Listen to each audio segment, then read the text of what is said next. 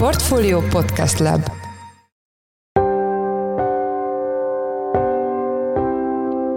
Mindenkit üdvözlünk, sziasztok! Ez a Checklist a Portfolio podcastje január 23-án kedden. A műsor első részében a tavaly novemberi átlagkereseti adatokról lesz szó, amelyek jelentősen megugrottak a korábbi hónapokhoz képest is, köszönhetően annak, hogy sokan már a novemberben osztogattak különböző prémiumokat, extra juttatásokat, de a műsorból kiderül az is, hogy miért olyan nagy a különbség az átlag és a medián bér között. A magasabb bérszinteken, a magasabb bérkategóriákban ugye ott nincsen limit. Tehát gyakorlatilag bármennyit kereshet igazából egy vezető, és alapvetően, hogyha az alkalmazottak mondjuk keresnek 3-400 ezer forintot nettóban, de csak egy ember az, aki keres 2 millió forintot mondjuk, akkor az már is nagyon-nagyon jelentős mértékben megdobja az átlagkeresetet, miközben a mediánbér ez a 3-400 ezer forint lesz. Vendégünk Hornyák József, a portfólió makroelemzője. A második blogban azzal foglalkozunk, hogy milyen gondok vannak a magyar lakásbiztosításokkal, annak ellenére, hogy a szerződések száma alapján uniós összevetésben egyébként nem állunk rosszul. A témáról Palkó Istvánt, a portfólió vezető pénzügyi elemzőjét kérdezzük. Én Szász Péter vagyok, a portfólió podcast szerkesztője, ez pedig a checklist január 23-án. Magasra ugrott az átlagkereset tavaly novemberben, amelyben benne van az is, hogy a munkaadók elkezdték osztogatni már az év végi jutalmakat. Az ugyanakkor feltűnő, hogy milyen nagy a különbség az átlagbér és a hazai életszínvonalat sokkal jobban megmutató medián bér között. Itt van velünk Hornyák József, a portfólió makroelemzője. Szia Joci, üdvözöllek a műsorban. Sziasztok, szia Peti, üdvözlöm a kedves hallgatókat. Nézzük először a az adatokat, mennyi volt a bruttó és a nettó átlagbér tavaly novemberben, és ebből mennyi volt a rendszeres jövedelem? 621 ezer forintra emelkedett a bruttó átlagbér, ez 14 os emelkedést jelent az előző év azonos időszakához képest, a nettó bér pedig 413 ezer volt átlagosan, de fontos hangsúlyozni, hogy itt a teljes munkaidőben alkalmazottaknak a fizetését méri a központi statisztikai hivatal, ugyanakkor a rendszeres bér, a rendszeres átlagkereset az ettől nagyon jelentős mértékben elmarad, 550 ezer forint alatt volt. Máskor is megszokott ugrani a novemberi kereseti adat. Ugye az ember azt gondolná, hogy ha a jutalmak dobják meg ezt az évvégi kereseti szintet, akkor az inkább decemberre vonatkozik, hiszen decemberben fizetik ki ezeket a jutalmakat. Mi az oka a novemberi megugrásnak?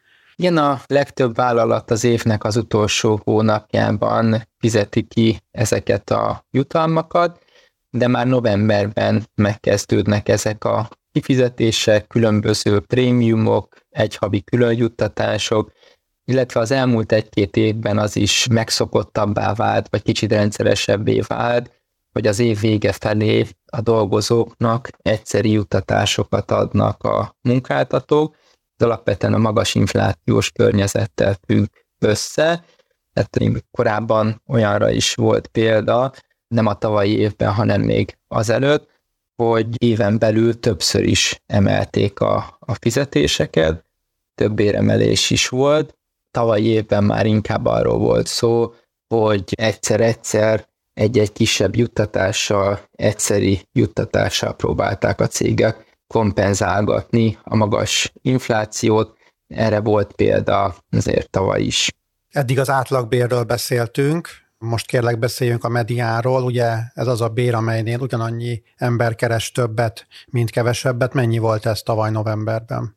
Az átlagbér abból a szempontból egy picit csalóka, hogy az emberek 70%-a nagyjából kevesebbet keres az átlagnál, és 30%-a pedig többet. A mediánbér képest jobban megragadja talán egy picit az átlagembernek a fizetését, hiszen a dolgozók fele kevesebbet, a másik fele pedig többet keres ennél. A bruttó medián kereset az 489 ezer forint volt, ez nettóban 339 ezer forintot jelentett, tehát alapvetően ez az a bérszint, ez az a bér, amit a legtöbben az átlag ember is, mondhatjuk úgy, hogy a zsebében érez, és sokkal közelebb érzi a saját valóságához is. Ugye beszéltünk arról, hogy a novemberi bér az kiugró az évvégi jutalmak miatt, de mégis nagyon szembetűnő az, hogy ez a körülbelül 420 ezer forintos nettó átlagkereset és a kicsit kevesebb, mint 340 ezer forintos medián kereset között óriási a különbség. Mi okozza ezt az irgalmatlan eltérést azon túl, amit mondtál, hogy az emberek 70%-a azért az átlag alatt keres? Igen, gyakorlatilag ez egy megfigyelhető jelenség szinte minden országban, vagy gyakorlatilag minden országban, ahol a bérviszonyokat a piaci viszonyok alakítják ki.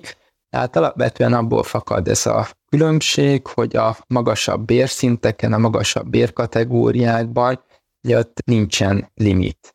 Tehát gyakorlatilag bármennyit kereshet igazából egy vezető, és alapvetően, hogyha az alkalmazottak mondjuk keresnek 3-400 ezer forintot nettóban, de csak egy ember az, aki keres 2 millió forintot mondjuk, akkor az már is nagyon-nagyon jelentős mértékben megdobja az átlagkeresetet, miközben a mediánbér ez a 3-400 ezer forint lesz, a mediánbér azt fogja figyelembe venni, mint a dolgozók fele kevesebbet, a fele pedig többet keres, és ebből a szempontból láthatjuk ezt a jelentős mértékű különbséget, és alapvetően ugye a piaci viszonyok azok, amik okozzák ezt a jelentősnek mondható eltérést hogyan alakultak a reálbérek, és mikor volt utoljára olyan hónap, hogy ilyen mértékű reálbérnövekedést regisztrált volna a KSH? Reálbérekkel kapcsolatban a tavalyi évben egy nagyon érdekes trend volt megfigyelhető. Az év első nyolc hónapjában egy nagymértékű visszaesésről beszélhetünk. Emlékszünk, még az év elején 25% körüli inflációk voltak, mostanra már bőven 10% alatt van az áremelkedésnek a mértéke, novemberben már 8% alatt volt az infláció, ebből a szempontból egy 14%-os béremelkedés, ugye az jelentős mértékű reálbér növekedést tud eredményezni, de hát az, hogy az év utolsó hónapjai azért jobban alakulnak, még az év egészét nem fogja pozitív tartományba lendíteni, tehát elmondhatjuk, hogy a tavalyi évben visszaesett a dolgozóknak a reálkeresete. Megnézik ezt a novemberi 5% feletti adatot, akkor azért azt mondhatjuk, hogy 2021-ben és 2022-ben is láthattunk hasonlóan magas reálbéremelkedési ütemet.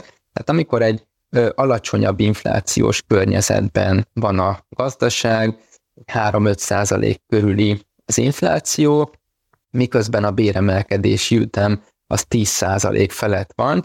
Ugye jellemzően egyébként a Covid válság előtt erről beszélhettünk, ez volt a jellemző trend Magyarországon, de alacsonyabb inflációs környezethez társult egy érdemi béremelkedés, akkor a reálbérekkel sincsen gond.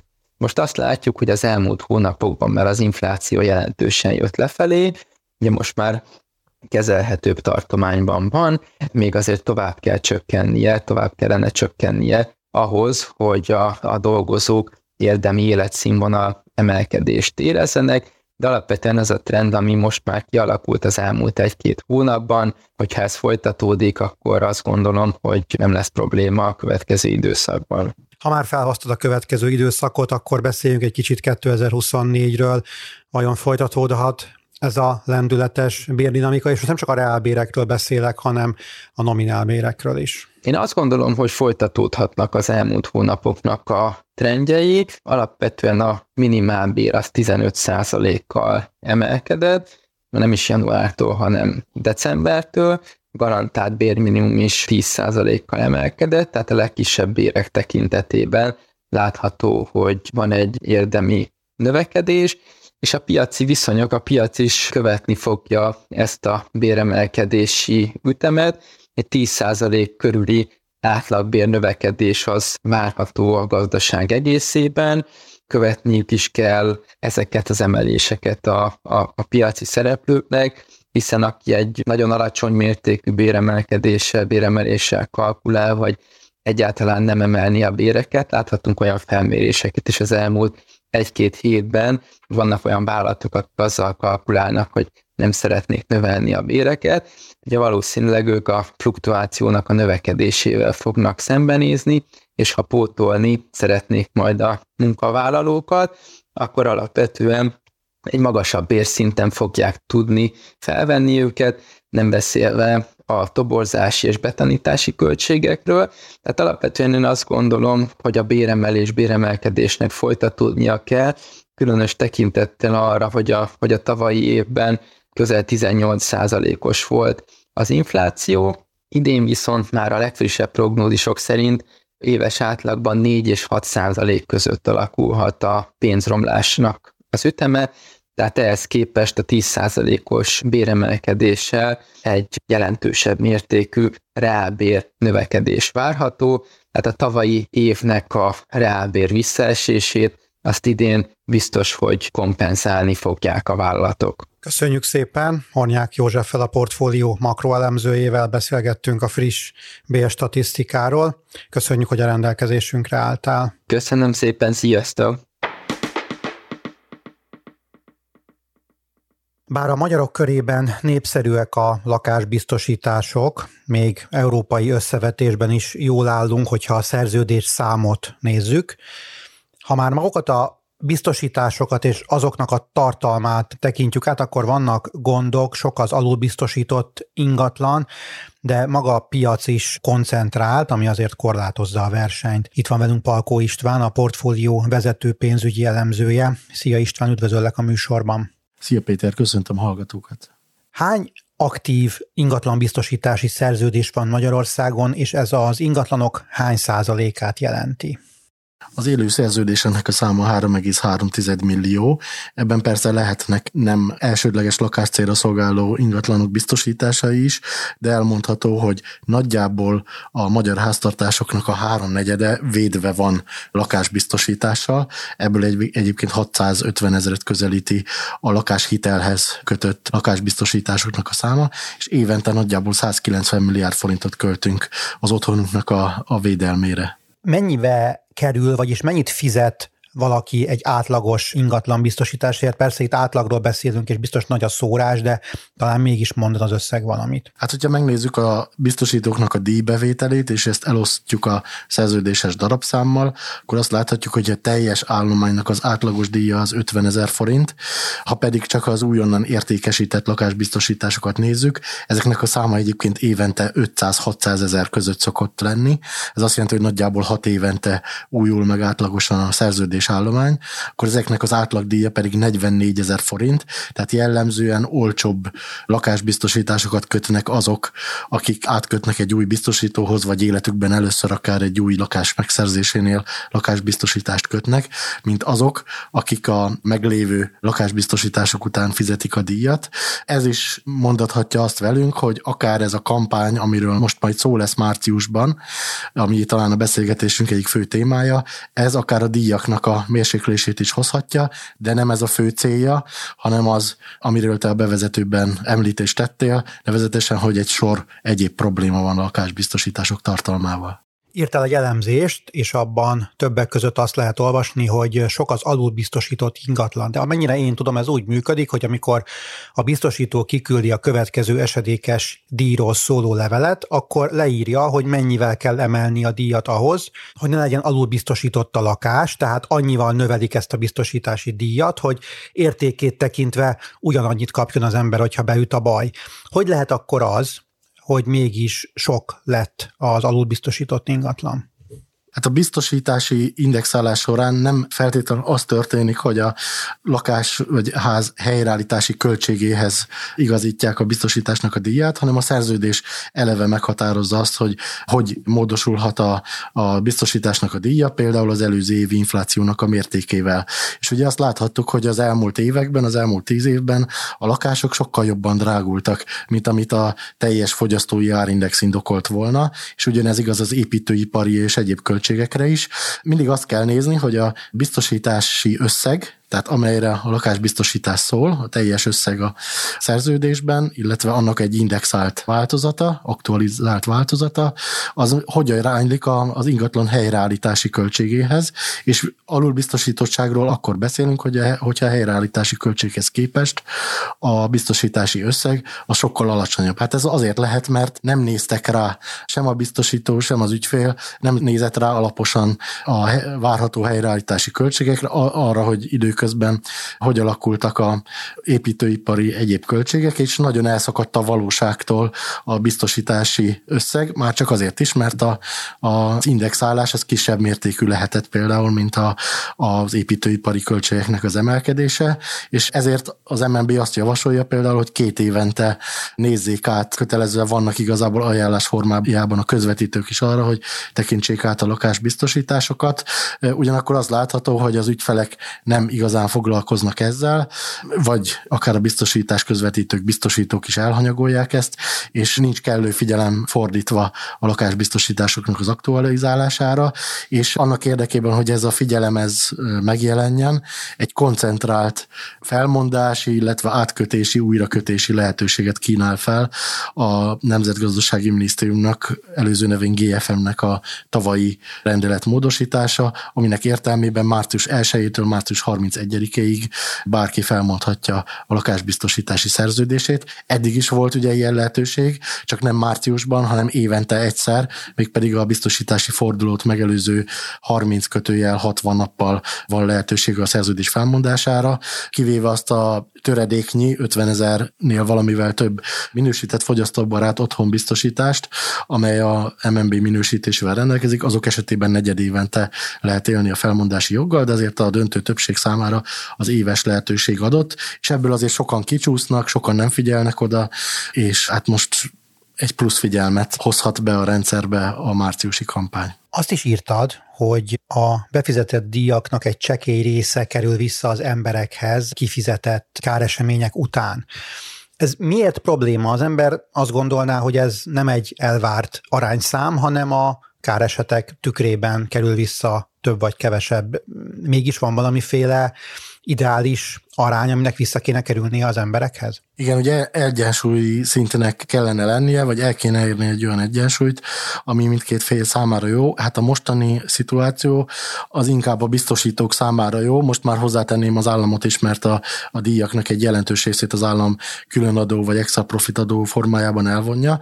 És ugye, amit mondasz, hogyha alacsony egy kárhányat, tehát a, a befizetett díjhoz képest alacsony összegeket fizetnek ki a, a biztosítók, teljes teljes szektor szinten tekintve a dolgot, akkor az elvileg azt is mutathatja, hogy alacsony volt abban az évben a károknak az összege, és ez tök jó, mert az ügyfeleket nem érte kár. Ugyanakkor, hogyha hosszú távon vizsgáljuk, és ezért én a cikkemben egy 2005-ben kezdődő ábrát mutattam be, akkor az látható, hogy gyakorlatilag egy olyan év volt csak, 2022-ig ez a 2010-es év volt, amikor meghaladta a 40%-ot a kárhányat. Tehát a befizetett díjhoz képest 40%-nál magasabb összeget fizettek ki a biztosítók, hát azért ez nagyon botrányos, tehát a legtöbb biztosítás esetében ez jóval 50% fölött van, a lakásbiztosításoknál most már az elmúlt években hosszú éveken keresztül 30-35% között volt a kárhányad.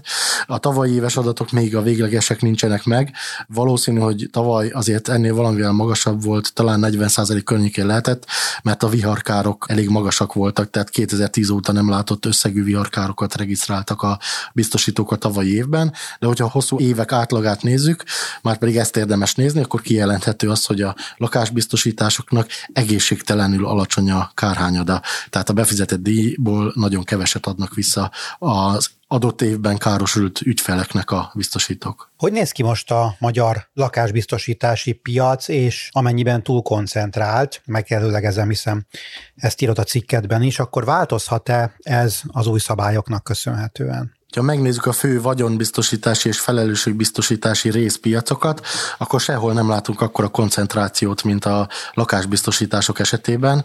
A négy legnagyobb szereplő, az Alfa biztosító, a Generali biztosító, a Grupama, illetve az Allianz a teljes piacnak a több mint 80%-át adja.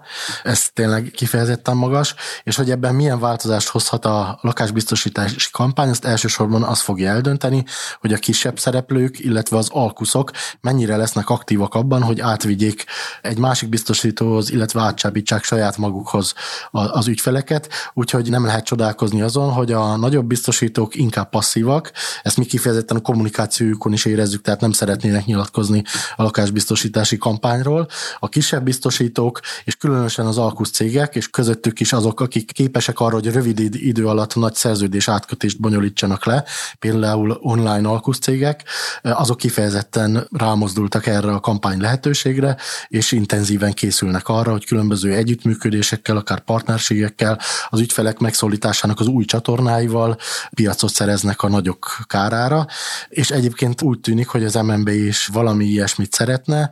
A Mabis konferenciáján az MNB és résztvevők azt sejtették, hogy ők a kampánynak a sikerét azon fogják elsősorban lemérni, hogy mennyire csökken a koncentráció a lakásbiztosítási piacon a kampány hatására. Szerinted azon túl, amiről beszéltünk, milyen hatása lehet ennek a kampánynak? Ugye a hatások attól függnek majd, hogy hány ügyfél él a lehetőséggel, mert hát csábíthatják őket mindenféle biztosítók és alkuszcégek, hogyha nem mozdulnak meg. Úgyhogy a, a legnagyobb kérdés az, hogy hányan fognak váltani, és hát eddigi piaci mondások arról szóltak, hogy illene elérni a százezer váltót a kampányban, itt ez alatt a biztosítás váltásokat értve, és a lakásbiztosításokat pedig több százezer embernek kellene átdolgoznia. Ez az átdolgozás alatt ugye azt értve, hogy aktualizálva, ezáltal csökkentve az alulbiztosítottságnak a, a problémáját, hogy ez kérdés ugye, hogy ez díjemelkedéssel vagy díj csökkenéssel fog-e járni. Hogyha egy nagyon intenzív lesz a kampány, és ugye ez cél azért, hogy a biztosítók közötti versenyt erősítse a jogalkotó, akkor a díjak lejjebb is mehetnek. Ha viszont az, az elsősorban az lebeg a szemünk előtt, hogy az alulbiztosítottságot csökkentsük, akkor lehet, hogy inkább emelkednek a, a díjak. Ugyanakkor ez nem törvényszerű, hiszen az is lehet a probléma, hogy túlzott vagy, vagy nem megfelelő, tehát olyan fedezetek vannak a lakásbiztosításban, aminek nem kellene ott lennie például egy társasház esetében, a társasház biztosításában már szerepel az a kár, akkor a lakásbiztosítás, egyedi lakásbiztosításban nem kell, hogy szerepeljen az a bizonyos fedezet. Úgyhogy ilyenek lehetnek, és aztán nagyon érdekes lesz majd azt meglátni, hogy mennyire lesznek aktívak a, az online alkusz cégek ebben a kampányban. Ugye az általam említett számok azok nem azt mutatják, hogy egyébként a kampánytól csak ennyit lehet várni, aztán kifújt.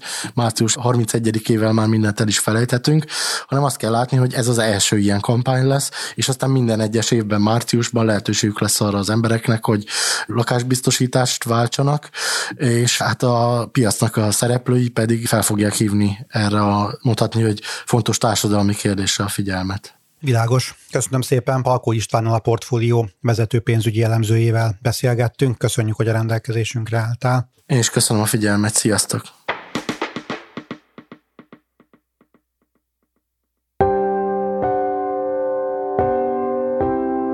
Ez volt már a Checklist, a Portfólió munkanapokon megjelenő podcastje. Ha tetszett a műsor, és még nem tetted volna, iratkozz fel a Checklist podcast csatornájára valamelyik nagyobb platformon, ahol jellemzően podcastokat hallgatsz.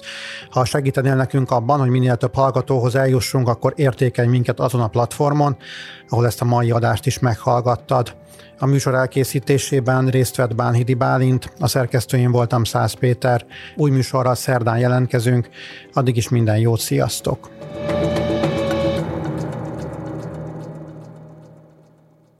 Reklám következik.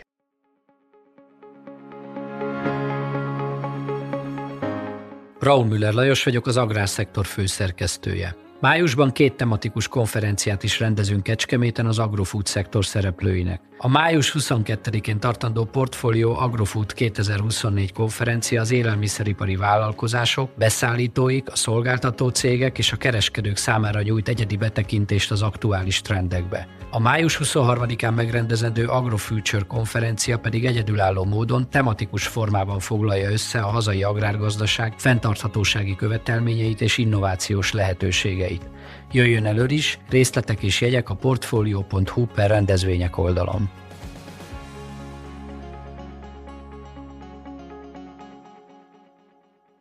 Reklámot hallottak.